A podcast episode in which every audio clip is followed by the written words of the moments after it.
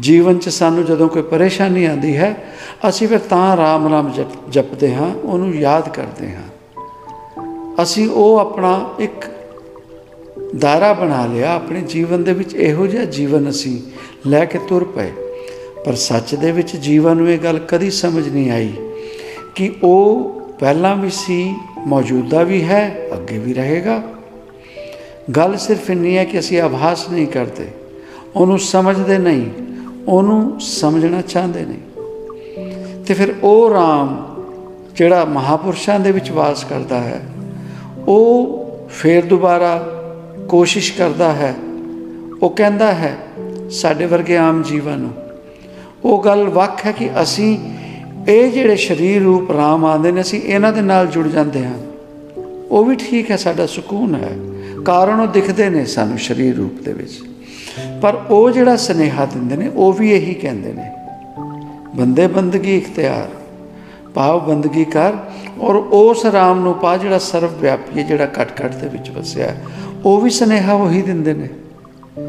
ਫਿਰ ਅੱਗੇ ਪਰੇਸ਼ਾਨੀ, ਉਹ ਜਿਹੜਾ ਸਰਵ ਵਿਆਪੀ ਰਾਮ ਹੈ, ਜਿਹੜਾ ਜਿਹੜਾ ਨਿਰਾਕਾਰ ਰਾਮ ਹੈ, ਉਹ ਸਾਨੂੰ ਦਿਖਦਾ ਨਹੀਂ। ਉਹ ਦਿਖਦਾ ਨਹੀਂ। ਪਰ ਜਦੋਂ ਦੁੱਖ ਤਕਲੀਫ ਆਂਦੀ ਹੈ, ਅਸੀਂ ਉਹਨੂੰ ਆਭਾਸ ਕਰਦੇ ਹਾਂ, ਉਹਨੂੰ ਯਾਦ ਕਰਦੇ ਹਾਂ। ਫਿਰ ਦੂਜੇ ਉਹ ਰਾਮ ਜਿਹੜੇ ਸੰਤ ਮਹਾਪੁਰਸ਼ ਸਾਡੇ ਜੀਵਨ ਦੇ ਵਿੱਚ ਆਉਂਦੇ ਨੇ, ਵਿਚਰਦੇ ਨੇ, ਉਹ ਵੀ ਸਾਨੂੰ ਉਹੀ ਚੇਤਾ ਕਰਾਉਂਦੇ ਨੇ ਕਿ ਜੀਵ, ਇਹ ਜੋ ਤੇਰੇ ird ਗਿਰਦ, ਚੌਗਿਰਦ ਜਿਹੜਾ ਮਾਇਆ ਕਾਲ ਲੈ ਕੇ ਤੁਰਿਆ ਇਹਦੇ ਨਾਲ ਦੁੱਖ ਮਿਲਦਾ। ਇਸੇ ਕਰਕੇ ਇਹ ਜਿਹੜੇ RAM ਰੂਪ ਗੁਰੂ ਅਰਜਨ ਦੇਵ ਪਾਤਸ਼ਾਹ, ਜਿਨ੍ਹਾਂ ਨੇ ਬਾਣੀ ਰਚਿਤ ਕੀਤੀ ਉਹ ਵੀ ਇਹੀ ਕਹਿ ਰਹੇ ਨੇ ਤਾਤੀ ਵਾਹ ਨਾ ਲੱਗ ਗਈ। ਪਾਰ ਬ੍ਰਹਮ ਸ਼ਰਣਾਈ ਨਾਲ ਦੱਸਦੇ ਨੇ ਕਿ ਕਿਹੜੇ ਕੰਮ ਕਰਕੇ ਤੁਹਾਨੂੰ ਸਾਡੇ ਵਰਗੇ ਜੀਵਾਂ ਨੂੰ ਤਾਤੀ ਵਾਹ ਨਹੀਂ ਲੱਗ ਸਕਦੀ, ਪਰੇਸ਼ਾਨੀ ਨਹੀਂ ਆ ਸਕਦੀ। ਪਾਰ ਬ੍ਰਹਮ ਦੀ ਸ਼ਰਨ ਚ ਗਏ ਤੇ ਕੀ ਹੁੰਦਾ, ਚੌਗਿਰਦ ਹਮਾਰੇ RAM ਦਾ ਉਹਨੂੰ ਫਿਰ ਜਦੋਂ ਆਭਾਸ ਕਰਨ ਲੱਗ ਜਾਂਦੇ ਹਾਂ ਕਿ ਤੂੰ ਜੋ ਕੋਈ ਵੀ ਹੈ, ਮੇਰੇ ਅੰਗ ਸੰਗ ਹੈ, ਤੇ ਜਦੋਂ ਅੰਗ ਸੰਗ ਆਭਾਸ ਕਰਦੇ ਹਾਂ ਦੁੱਖ ਲੱਗੇ ਨਾ ਪਾਈ ਸਾਨੂੰ ਫਿਰ ਦੁੱਖ ਕੋਈ ਆਭਾਸ ਦੁੱਖ ਸਾਨੂੰ ਕੋਈ ਪਰੇਸ਼ਾਨੀ ਨਹੀਂ ਕਰਦਾ। ਦੁੱਖ ਸਾਨੂੰ ਛੂ ਵੀ ਨਹੀਂ ਸਕਦਾ।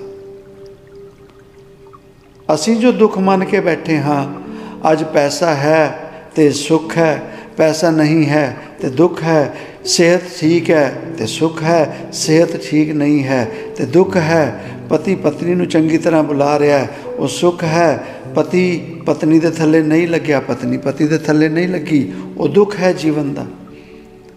ਸੰਤਾਨ ਹੈ, ਆਗਿਆਕਾਰੀ ਹੈ, ਕਹਿਣੇ 'ਚ ਹੈ, ਉਹ ਸਾਡਾ ਸੁੱਖ ਹੈ, ਕਹਿਣੇ 'ਚ ਨਹੀਂ ਹੈ, ਉਹ ਸਾਡਾ ਦੁੱਖ ਹੈ। ਸੰਸਾਰ ਦੇ ਵਿੱਚ, ਦੁਨੀਆ ਦੇ ਵਿੱਚ ਸਾਡਾ ਕੰਨਾਂ ਦਾ ਰਸ ਸਾਨੂੰ ਸੁਣਨ ਨੂੰ ਚੰਗਾ ਮਿਲ ਰਿਹਾ, ਜੀਵ ਸਾਡੇ ਬਾਰੇ ਚੰਗਾ ਬੋਲਦੇ ਨੇ। ਉਹ ਸਾਡੇ ਲਈ ਸੁੱਖ ਹੈ, ਜੇ ਕਿਸੇ ਨੇ ਮਾੜਾ ਬੋਲਤਾ, ਉਹ ਸਾਡੇ ਲਈ ਦੁੱਖ ਹੈ। ਸੰਸਾਰ ਦੇ ਵਿੱਚ ਜੀਵਾਂ ਨੇ ਸੁੱਖ ਦੁੱਖ ਨੂੰ ਤੇ ਇਹੀ ਸਮਝ ਕੇ ਰੱਖਿਆ। ਇਹ ਜਿਹੜਾ ਸੁੱਖ ਦੁੱਖ ਹੈਗਾ, ਇਹਨੂੰ ਕੋਈ ਵੀ ਨਹੀਂ ਰੋਕ ਸਕਦਾ। ਕਾਰਨ ਕਿ ਸਾਡੀਆਂ ਜਿਹੜੀਆਂ ਆਦਤਾਂ ਹੈਗੀਆਂ, ਸਾਡੇ ਜਿਹੜੇ ਕਰਮ ਹੈਗੇ ਨੇ, ਫਲ ਸਾਨੂੰ ਉਹੀ ਮਿਲਦਾ। ਜੋ ਜੀਵ ਕੰਨਾਂ ਦਾ ਰਸ ਰੱਖਦਾ ਹੈ, ਜੋ ਜੀਵ ਆਪਣੀ ਅਛਾਈ ਸੁਣਨ ਦੀ ਇੱਕ ਆਦਤ ਪਾ ਚੁੱਕਾ ਹੈ, ਉਹਨੂੰ ਇਹ ਯਾਦ ਰੱਖਣਾ ਚਾਹੀਦਾ ਕਿ ਇੱਕ ਦਿਨ ਇਹ ਚੰਗਿਆਈ ਜੋ ਬੋਲ ਰਿਹਾ ਹੈ, ਮੰਦਾ ਵੀ ਬੋਲੇਗਾ। ਇਹ ਆਦਤ ਜੀਵ ਨੂੰ ਪਾ ਕੇ ਰੱਖਣੀ ਚਾਹੀਦੀ ਜੀਵਨ 'ਚ। ਪਰ ਤਾਂ ਆਦਤ ਆਪਣੀ ਹੈ, ਕਰਮ ਆਪਣੇ ਬੀਜੇ ਜਾ ਰਹੇ, ਕੰਨਾਂ ਦਾ ਰਸ ਲੈ ਰਹੇ ਆ ਪਰ ਜਿਸ ਦਿਨ ਕਿਸੇ ਨੇ ਮੰਦਾ ਚੰਗਾ ਬੋਲ ਦਿੱਤਾ, ਉਸ ਦਿਨ ਸਾਡੇ ਲਈ ਦੁੱਖ ਹੋ ਗਿਆ। ਪਰ ਰੱਬ ਦੇ ਘਰ ਦੇ ਵਿੱਚ ਇਹ ਸੁੱਖ ਜਾਂ ਦੁੱਖ ਨਹੀਂ ਹੈ। ਉਹ ਤਾਂ ਕਹਿੰਦੇ ਨੇ, ਜੋ ਰਾਜ ਦੇ ਤਾਂ ਕਵਨ ਵਡਾਈ, ਜੋ ਭੀਖ ਮੰਗਾਵੇਂ ਤਾਂ ਕਿਆ ਕੱਟ ਜਾਈ? ਉਹ ਫਿਰ ਸਮਝਾਉਂਦੇ ਨੇ ਸਾਨੂੰ ਕਿ ਜੇ ਉਹਨੇ ਰਾਜ ਵੀ ਦਿੱਤਾ ਤੇ ਉਹਦੀ ਕਿਰਪਾ ਕੰਨਾਂ ਦਾ ਰਸ ਨਾ ਲਵੇ ਜੀ। ਜੋ ਭੀਖ ਮੰਗਾਈ ਤਾਂ ਕਿਆ ਕੱਟ ਜਾਈ। ਉਹ ਜਿਹੜੇ ਕੰਨਾਂ ਦਾ ਰਸ ਸੁਣ ਰਹੇ ਨੇ, ਜੇ ਕਿਸੇ ਨੇ ਕਹਿਤਾ ਤੂੰ ਰੱਬ ਹੈ, ਉਹ ਰੱਬ ਬਣ ਕੇ ਬਹਿ ਗਏ। ਸਾਨੂੰ ਕਿਸੇ ਨੇ ਕਹਿਤਾ ਕਿ ਤੁਸੀਂ ਬਹੁਤ ਚੰਗੇ ਹੋ, ਅਸੀਂ ਮੰਨ ਕੇ ਬਹਿ ਗਏ। ਤੇ ਜਿਸ ਦਿਨ ਮੰਦਾ ਬੋਲ ਦਿੱਤਾ, ਅਸੀਂ ਬੁਰਾ ਮੰਨ ਕੇ ਬਹਿ ਗਏ। ਇਹ ਸਾਡਾ ਦੁੱਖ ਹੋ ਗਿਆ। ਪੈਸਾ ਹੈ ਕਿਹਾ ਜਾਂਦਾ, ਹੱਥਾਂ ਦੀ ਮੈਲ ਹੈ, ਮਾਇਆ ਹੈ, ਪੈਸਾ ਕਿਸੇ ਦਾ ਸਕਾ ਨਹੀਂ, ਸਭ ਜਾਣਦੇ ਹਾਂ। ਤੇ ਜਦੋਂ ਪੈਸਾ ਆਂਦਾ, ਉਹ ਸਾਡੇ ਲਈ ਸੁੱਖ ਹੈ। ਤੇ ਜਿੱਦਣ ਪੈਸਾ ਨਹੀਂ, ਉਹ ਅਸੀਂ ਦੁੱਖ ਬਣ ਕੇ ਰੱਖ ਲਿਆ, ਉਹ ਦੁੱਖ ਹੋ ਗਿਆ। ਇਸ ਸੁੱਖ ਦੁੱਖ ਨੂੰ ਕੋਈ ਰੱਬ ਨਹੀਂ ਕੱਟ ਸਕਦਾ। ਸਿਹਤ ਜਦੋਂ ਚੰਗੀ ਹੈ, ਸਾਡੇ ਲਈ ਸੁੱਖ ਹੈ। ਜਦੋਂ ਸਿਹਤ ਚੰਗੀ ਹੈ, ਤਾਂ ਸਿਹਤ ਦਾ ਖਿਆਲ ਨਹੀਂ ਕੀਤਾ। ਤੇ ਜਦੋਂ ਸਿਹਤ ਖਰਾਬ ਹੋ ਗਈ, ਦੁੱਖ ਲੱਗ ਗਿਆ। ਤੇ ਉਹ ਸਾਡੇ ਲਈ ਦੁੱਖ ਹੋ ਗਿਆ। ਇਹਦੇ ਵਿੱਚ ਕੋਈ ਰੱਬ ਕਿੱਦਾਂ ਮਦਦ ਕਰੇਗਾ? ਇਹ ਤਾਂ ਸਾਨੂੰ ਆਪਣੇ ਸਮਕਸ਼ ਦਿਖ ਰਿਹਾ ਹੈਗਾ ਕਿ ਇਹ ਮਾਇਆ ਰੂਪ ਹੈਗਾ। ਜਦੋਂ ਧੁੱਪ ਛਾਂ ਇੱਕ ਥਾਂ ਤੇ, ਉਹੀ ਜਗ੍ਹਾ ਹੈਗੀ ਹੈ, ਧੁੱਪ ਵੀ ਆਂਦੀ ਹੈ, ਛਾਂ ਵੀ ਆਂਦੀ ਹੈ। ਉਹੀ ਜਗ੍ਹਾ ਤੇ ਦਿਨ ਵੀ ਆਂਦਾ ਰਾਤ ਵੀ ਆਂਦਾ ਇਹ ਤੇ ਕੁਦਰਤ ਹੈ, ਕੁਦਰਤ ਨੂੰ ਕੌਣ ਰੋਕੇਗਾ? ਅਗਰ ਜੇ ਛਾਂ ਹੀ ਸਕੂਨ ਦਿੰਦੀ ਹੁੰਦੀ ਤੇ ਰੱਬ ਨੇ ਧੁੱਪ ਕਿਉਂ ਬਣਾਣੀ ਸੀ? ਸਾਡੇ ਜੀਵਨ ਦੇ ਵਿੱਚ ਰੱਬ ਨੇ ਧੁੱਪ ਕਿਉਂ ਦਿੱਤੀ? ਜੇ ਰਾਤ ਸਾਨੂੰ ਠੀਕ ਨਹੀਂ ਲੱਗਦੀ ਤੇ ਰਾਤ ਕਿਉਂ ਬਣਾਈ? ਜੇ ਦਿਨ ਠੀਕ ਨਹੀਂ ਲੱਗਦਾ, ਦਿਨ ਕਿਉਂ ਬਣਾਇਆ? ਕਾਰਨ ਹੈ ਕੁਦਰਤ ਹੈ। ਕੁਦਰਤ ਨੂੰ ਰੋਕ ਨਹੀਂ ਸਕਦਾ ਰੱਬ। ਪਰ ਅਸੀਂ ਜਿਸ ਕੁਦਰਤ ਦੇ ਵਿੱਚ, ਅਸੀਂ ਜੇ ਆਲਸੀ ਹਾਂ, ਸਾਨੂੰ ਸੋਨਾ ਚੰਗਾ ਲੱਗਦਾ ਹੈ। ਘਰ 'ਚ ਮਾਲ ਖਜ਼ਾਨੇ ਭਰੇ ਪਏ, ਪੈਸਾ ਧੇਲਾ ਬਹੁਤ ਹੈ। ਅਸੀਂ ਸੁੱਤੇ ਹੀ ਰਹਿਣਾ ਚਾਹਾਂਗੇ, ਆਲਸ ਦੇ ਵਿੱਚ ਵਿਲੀਨ ਰਹਿਣਾ ਚਾਹਾਂਗੇ, ਫਿਰ ਸਾਨੂੰ ਦਿਨ ਚੜਦਾ ਹੋਇਆ ਚੰਗਾ ਨਹੀਂ ਲੱਗੇਗਾ। ਸਾਡੀ ਅਰਜ਼ੋਈ ਇਹੀ ਹੋਏਗੀ, ਅਰਦਾਸ ਇਹੀ ਹੋਏਗੀ ਰੱਬ ਦੇ ਘਰ 'ਚ ਕਿ ਦਿਨ ਨਾ ਚੜੇ ਪਰ ਦਿਨ ਚੜਨ ਤੋਂ ਕੌਣ ਰੋਕੇਗਾ? ਕੁਦਰਤ ਹੈ। ਤੇ ਜਿਹੜਾ ਘਰ ਦੇ ਵਿੱਚ ਆਪਣਾ ਖਰਚਾ ਨਹੀਂ ਚਲਾ ਪਾ ਰਿਹਾ। ਜਿਹਨੂੰ ਪਤਾ ਕਿ ਸਵੇਰ ਚੜੇਗੀ ਕਮਾਣ ਜਾਵਾਂਗਾ ਤੇ ਆਪਣੇ ਘਰ ਦਾ ਖਰਚਾ ਚਲਾਵਾਂਗਾ। ਉਹ ਰਾਤ ਨੂੰ ਕੋਸੇਗਾ ਕਿ ਰਾਤ ਕਿਉਂ ਆ ਗਈ, ਮੈਂ ਪੈਸਾ ਨਹੀਂ ਕਮਾ ਸਕਦਾ। ਇਹ ਤੇ ਉਹ ਚੀਜ਼ਾਂ ਨੇ ਜਿਹੜੀਆਂ ਕੁਦਰਤ ਹੈਗੀਆਂ। ਅਸੀਂ ਉਹਦੇ ਵਿੱਚ ਵਿਲੀਨ ਹੋ ਕੇ ਉਹਨੂੰ ਹੀ ਸੁੱਖ ਦੁੱਖ ਸਮਝ ਲਿਆ। ਪਰ ਉਹ ਕਹਿੰਦੇ ਨੇ ਕਿ ਸੁੱਖ ਤੇ ਦੁੱਖ ਕਿਹੜਾ ਹੈ? ਪਹਿਲਾਂ ਸਮਝੇ ਜੀ। ਸੁੱਖ ਕੀ ਹੈ? ਦੁੱਖ ਕੀ ਹੈ? ਸੁੱਖ ਉਹ ਹੈ ਜਿਹੜਾ ਉਹਦੀ ਯਾਦ 'ਚ ਬੀਤੇ, ਉਹਦੇ ਸਿਮਰਨ 'ਚ ਬੀਤੇ। ਔਖਾ ਨਹੀਂ, ਹੱਥਕਾਰ ਵੱਲੇ ਚਿਤ ਯਾਰ ਵੱਲੇ ਚਿਤ ਯਾਰ ਵੱਲੇ, ਚੌਗਿਰਦ ਹਮਾਰੇ RAM ਕਾ। ਉਹ RAM ਸਾਡੇ ਚੌਗਿਰਦ ਆ ਗਿਆ, ਸਾਡੇ ਅੰਗ ਸੰਗ ਰਹਿਣ ਲੱਗ ਗਿਆ। ਕਦੀ ਉਹਦੇ ਨਾਲ ਗੱਲਬਾਤ ਕਰਕੇ ਤੇ ਦੇਖੀਏ। ਕਦੀ ਸਮਝੀਏ ਤੇ ਸਹੀ ਕਿ ਉਹ ਚੌਗਿਰਦ ਹੈ। ਅਸੀਂ ਚੌਗਿਰਦ ਉਹਨੂੰ ਸਮਝਦੇ ਹਾਂ ਜੋ ਸਾਨੂੰ ਮਾਇਆ ਰੂਪ ਸਾਡੇ ਸਮਕਸ਼ ਦਿਖ ਰਿਹਾ ਤੇ ਦੁੱਖ ਉਹ ਹੈ ਜਿਹੜੀ ਘੜੀ ਉਹ ਤੋਂ ਬਿਨਾ, ਉਹ ਤੋਂ ਦੂਰ ਹੋ ਕੇ ਅਸੀਂ ਬਿਤਾ ਰਹੇ ਹਾਂ। ਉਹ ਸਾਡਾ ਦੁੱਖ ਹੈ, ਉਹ ਸਾਡਾ ਕਾਲ ਹੈ। ਪਰ ਰੱਬ ਕੀ ਹੈ, ਰੱਬ ਕੀ ਸਮਝਾਉਣਾ ਚਾਹੁੰਦਾ? ਔਰ ਅਸੀਂ ਕੀ ਹਾਂ, ਅਸੀਂ ਕੀ ਸਮਝਣਾ ਚਾਹੁੰਦੇ ਹਾਂ? ਇਹ ਦੋਨਾਂ ਦੇ ਵਿੱਚ ਫ਼ਰਕ ਹੈ। ਇਹ ਦੋਨਾਂ ਦੇ ਵਿੱਚ ਫ਼ਰਕ ਹੈ। ਕੋਈ ਧਰਮ ਗ੍ਰੰਥ, ਕੋਈ ਮਹਾਪੁਰਸ਼ ਸਾਨੂੰ ਇਹ ਮਾਇਆ ਤੋਂ ਦੂਰ ਕਰਨ ਦੇ ਵਾਸਤੇ ਦੂਰ ਕਰਨ ਨੂੰ ਨਹੀਂ ਕਹਿੰਦਾ। ਪਰ ਉਸ ਤੋਂ ਬਾਵਜੂਦ ਉਹ ਕਹਿੰਦਾ ਹੈ, ਇਹ ਮਾਇਆ ਠਗਣੀ ਹੈ, ਇਹ ਕਾਲ ਹੈ।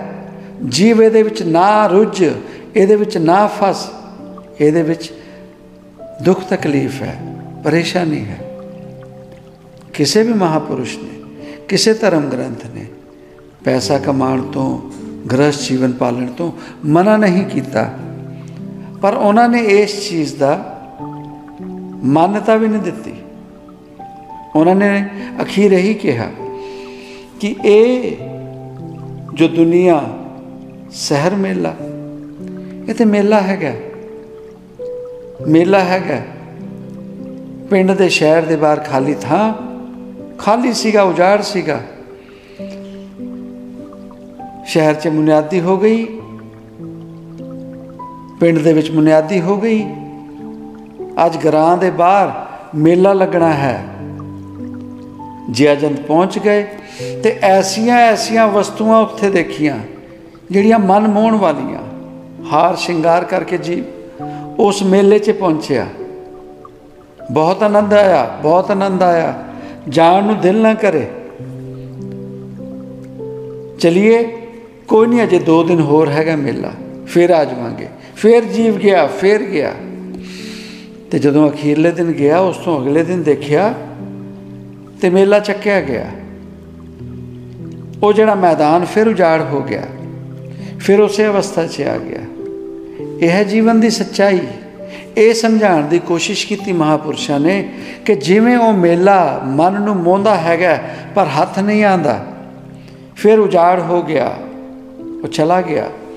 ਇਹੀ ਹੈ ਸੰਸਾਰ, ਇਹੀ ਹੈ ਦੁਨੀਆ, ਇਹੀ ਹੈ ਯਾਰ ਪਰਿਵਾਰ। ਮਾਣੀਏ, ਪਰ ਰੁਜੀਏ ਨਾ, ਉਲਝੀਏ ਨਾ। ਇਹ ਹੈ ਮਹਾਪੁਰਸ਼ਾਂ ਦਾ ਸਨੇਹਾ, ਜੋ ਸਾਨੂੰ ਸਮਝਾਉਣਾ ਚਾਹੁੰਦੇ ਨੇ। ਅਸੀਂ ਕਿਹੜਾ ਦੁੱਖ ਲੈ ਕੇ ਚੱਲੇ ਆ ਕਿਹੜੀ ਪਰੇਸ਼ਾਨੀ ਲੈ ਕੇ ਚੱਲੇ ਆ ਉਸ ਤੋਂ ਕੋਈ ਰੱਬ ਸਾਨੂੰ ਨਹੀਂ ਬਚਾ ਸਕਦਾ। ਕਾਰਨ ਉਹ ਨਾਲ ਦੇ ਨਾਲ ਉਹਨੇ ਦੱਸਿਆ ਹੈ ਪ੍ਰੋ ਐਂਡ ਕੌਨਸ ਫਾਇਦੇ ਤੇ ਨੁਕਸਾਨ। ਇਸ ਚੀਜ਼ ਦੇ ਨਾਲ ਫਾਇਦਾ ਤੇ ਹੋਏਗਾ ਕੁਝ ਸਮੇਂ ਦਾ। ਪਰ ਨੁਕਸਾਨ ਲੰਮੇ ਸਮੇਂ ਦਾ ਹੈਗਾ ਜੋ ਜੀਵ ਤੁਹਾਨੂੰ ਭੁਗਤਣਾ ਪਏਗਾ। ਸਾਨੂੰ ਉਹਨਾਂ ਨੇ ਸਮਝਾ ਦਿੱਤਾ, ਦੱਸ ਦਿੱਤਾ। ਹੁਣ ਅਸੀਂ ਨਾ ਮੰਨਣ ਚ ਆਈਏ, ਸਾਨੂੰ ਨਾ ਮੰਨਣ ਚ ਆਵੇ, ਇਹ ਸਾਡੇ ਕਰਮ ਨੇ। ਤੇ ਜਦੋਂ ਅਸੀਂ ਸਮਝ ਜਾਵਾਂਗੇ ਕਿ ਚੌਗਿਰਦ ਹਮਾਰੇ RAM ਕਾ ਦੁੱਖ ਲਗੇ ਨਾ ਪਾਏ। ਦੁੱਖ ਲਗੇ ਨਾ ਪਾਏ। ਹੁਣ ਪਹਿਲਾਂ ਪਤਾ ਕਰੀਏ ਕਿ ਦੁੱਖ ਕੀ ਹੁੰਦਾ ਹੈ। ਔਰ ਫਿਰ ਦੁੱਖ ਕਿਹੜਾ ਸਾਨੂੰ ਨਹੀਂ ਡੰਗੇਗਾ, ਕਿਹੜਾ ਸਾਨੂੰ ਪਰੇਸ਼ਾਨ ਨਹੀਂ ਕਰੇਗਾ। ਅਸੀਂ ਤੇ ਇਹ ਸਮਝਿਆ ਕਿ ਉਹ ਚਾਹੇ RAM ਦੀ ਤੇ ਪਹਿਲਾਂ ਸੋਝ ਹੀ ਨਹੀਂ ਆਈ ਸਾਨੂੰ। ਉਸ ਤੋਂ ਬਾਅਦ ਉਹ RAM ਦੇ ਕੋਲ ਅਸੀਂ ਦੁੱਖ ਕੀ ਲੈ ਕੇ ਗਏ? ਕਿ ਮੈਨੂੰ ਕਾਰੋਬਾਰ ਦੇ ਦੇ। ਉਹਦਾ ਵਿਸ਼ਾ ਹੀ ਨਹੀਂ ਉਹ। ਉਹਦਾ ਵਿਸ਼ਾ ਹੀ ਨਹੀਂ। ਜੀਵ ਤੂੰ ਕੰਮ ਕਰ। ਜਦੋਂ ਪੁਰਾਣੇ ਸਮੇਂ 'ਚ ਖੇਤੀਬਾੜੀ ਹੁੰਦੀ ਸੀਗੀ, ਕਿਸਾਨ ਆਪਣੇ ਖੇਤਾਂ 'ਚ ਜਾ ਕੇ ਖੇਤੀਬਾੜੀ ਕਰਦਾ ਸੀ। ਤੇ ਕਿਸੇ ਦੇ ਕੋਲ ਅਗਰ ਛੋਟੀ ਜ਼ਮੀਨ ਹੈਗੀ ਹੈ, ਇੱਕ ਖੇਤ ਹੈ, ਉਹਨੇ ਫਸਲ ਬੀਜਣੀ ਉਹਨੂੰ ਪਤਾ ਹੁੰਦਾ ਸੀ ਕਿ ਇਹ ਫਸਲ ਜਦੋਂ ਵੇਚਾਂਗੇ ਤੇ ਮੈਨੂੰ ਇੱਕ ਖੇਤ ਦੀ ਆਮਦਨ ਆਏਗੀ। ਕੋਈ ਉਹ ਹੁੰਦੇ ਸੀ ਜਿਨ੍ਹਾਂ ਕੋਲ ਅੱਧਾ ਖੇਤ ਹੁੰਦਾ ਸੀ। ਉਹ ਮਿਹਨਤ ਕਰਦੇ ਸੀ। ਉਹ ਮਿਹਨਤ ਕਰਨ ਤੋਂ ਬਾਅਦ ਉਹਨਾਂ ਨੂੰ ਪਤਾ ਹੁੰਦਾ ਸੀ ਕਿ ਮੈਨੂੰ ਆਮਦਨ ਇੰਨੀ ਆਏਗੀ। ਕਈ ਉਹ ਹੁੰਦੇ ਸੀ ਕਿ ਜਿਨ੍ਹਾਂ ਕੋਲ ਪੰਜ ਖੇਤ ਨੇ, ਕੋਈ ਉਹ ਨੇ 10 ਖੇਤ ਨੇ, ਆਪੋ ਆਪਣੇ ਜੀਵਨ ਦੇ ਵਿੱਚ ਜਿੰਨੀ ਕਮਾਈ ਸੀ ਖੇਤੀਬਾੜੀ ਕਰਨੀ ਤੇ ਕੁਝ ਉਹ ਹੁੰਦੇ ਸੀਗੇ ਜਿਹੜੇ ਉਹਨਾਂ ਕੋਲ ਖੇਤ ਨਹੀਂ ਹੁੰਦੇ ਸੀਗੇ। ਉਹ ਵੱਟੇ ਤੇ ਜ਼ਮੀਨ ਲੈਂਦੇ ਸੀਗੇ। ਕਿਸੇ ਨੇ ਅੱਧਾ ਖੇਤ ਲੈ ਲਿਆ, ਕਿਸੇ ਨੇ ਇੱਕ ਖੇਤ ਲੈ ਲਿਆ।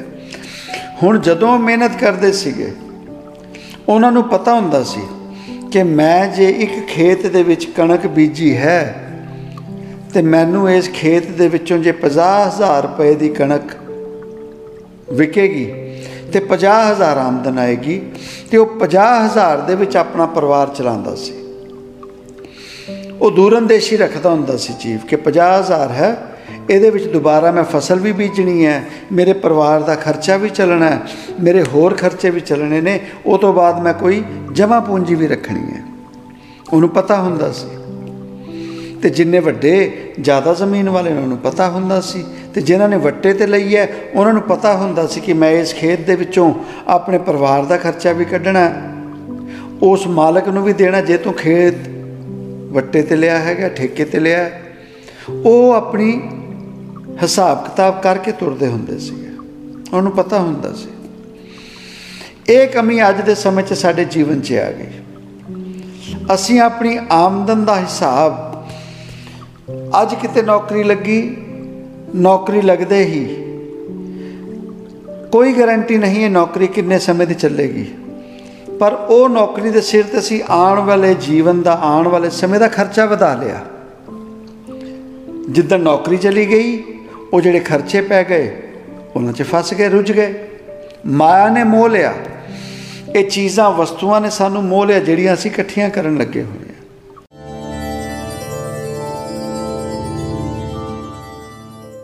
ਸ਼ੇਸ਼ ਭਾਗ ਸੁਣਨ ਦੇ ਲਈ ਦੁਬਾਰਾ ਫਿਰ ਜੁੜੋ ਜਾਂ ਪੋਡਕਾਸਟ ਨੂੰ ਫੋਲੋ ਕਰੋ।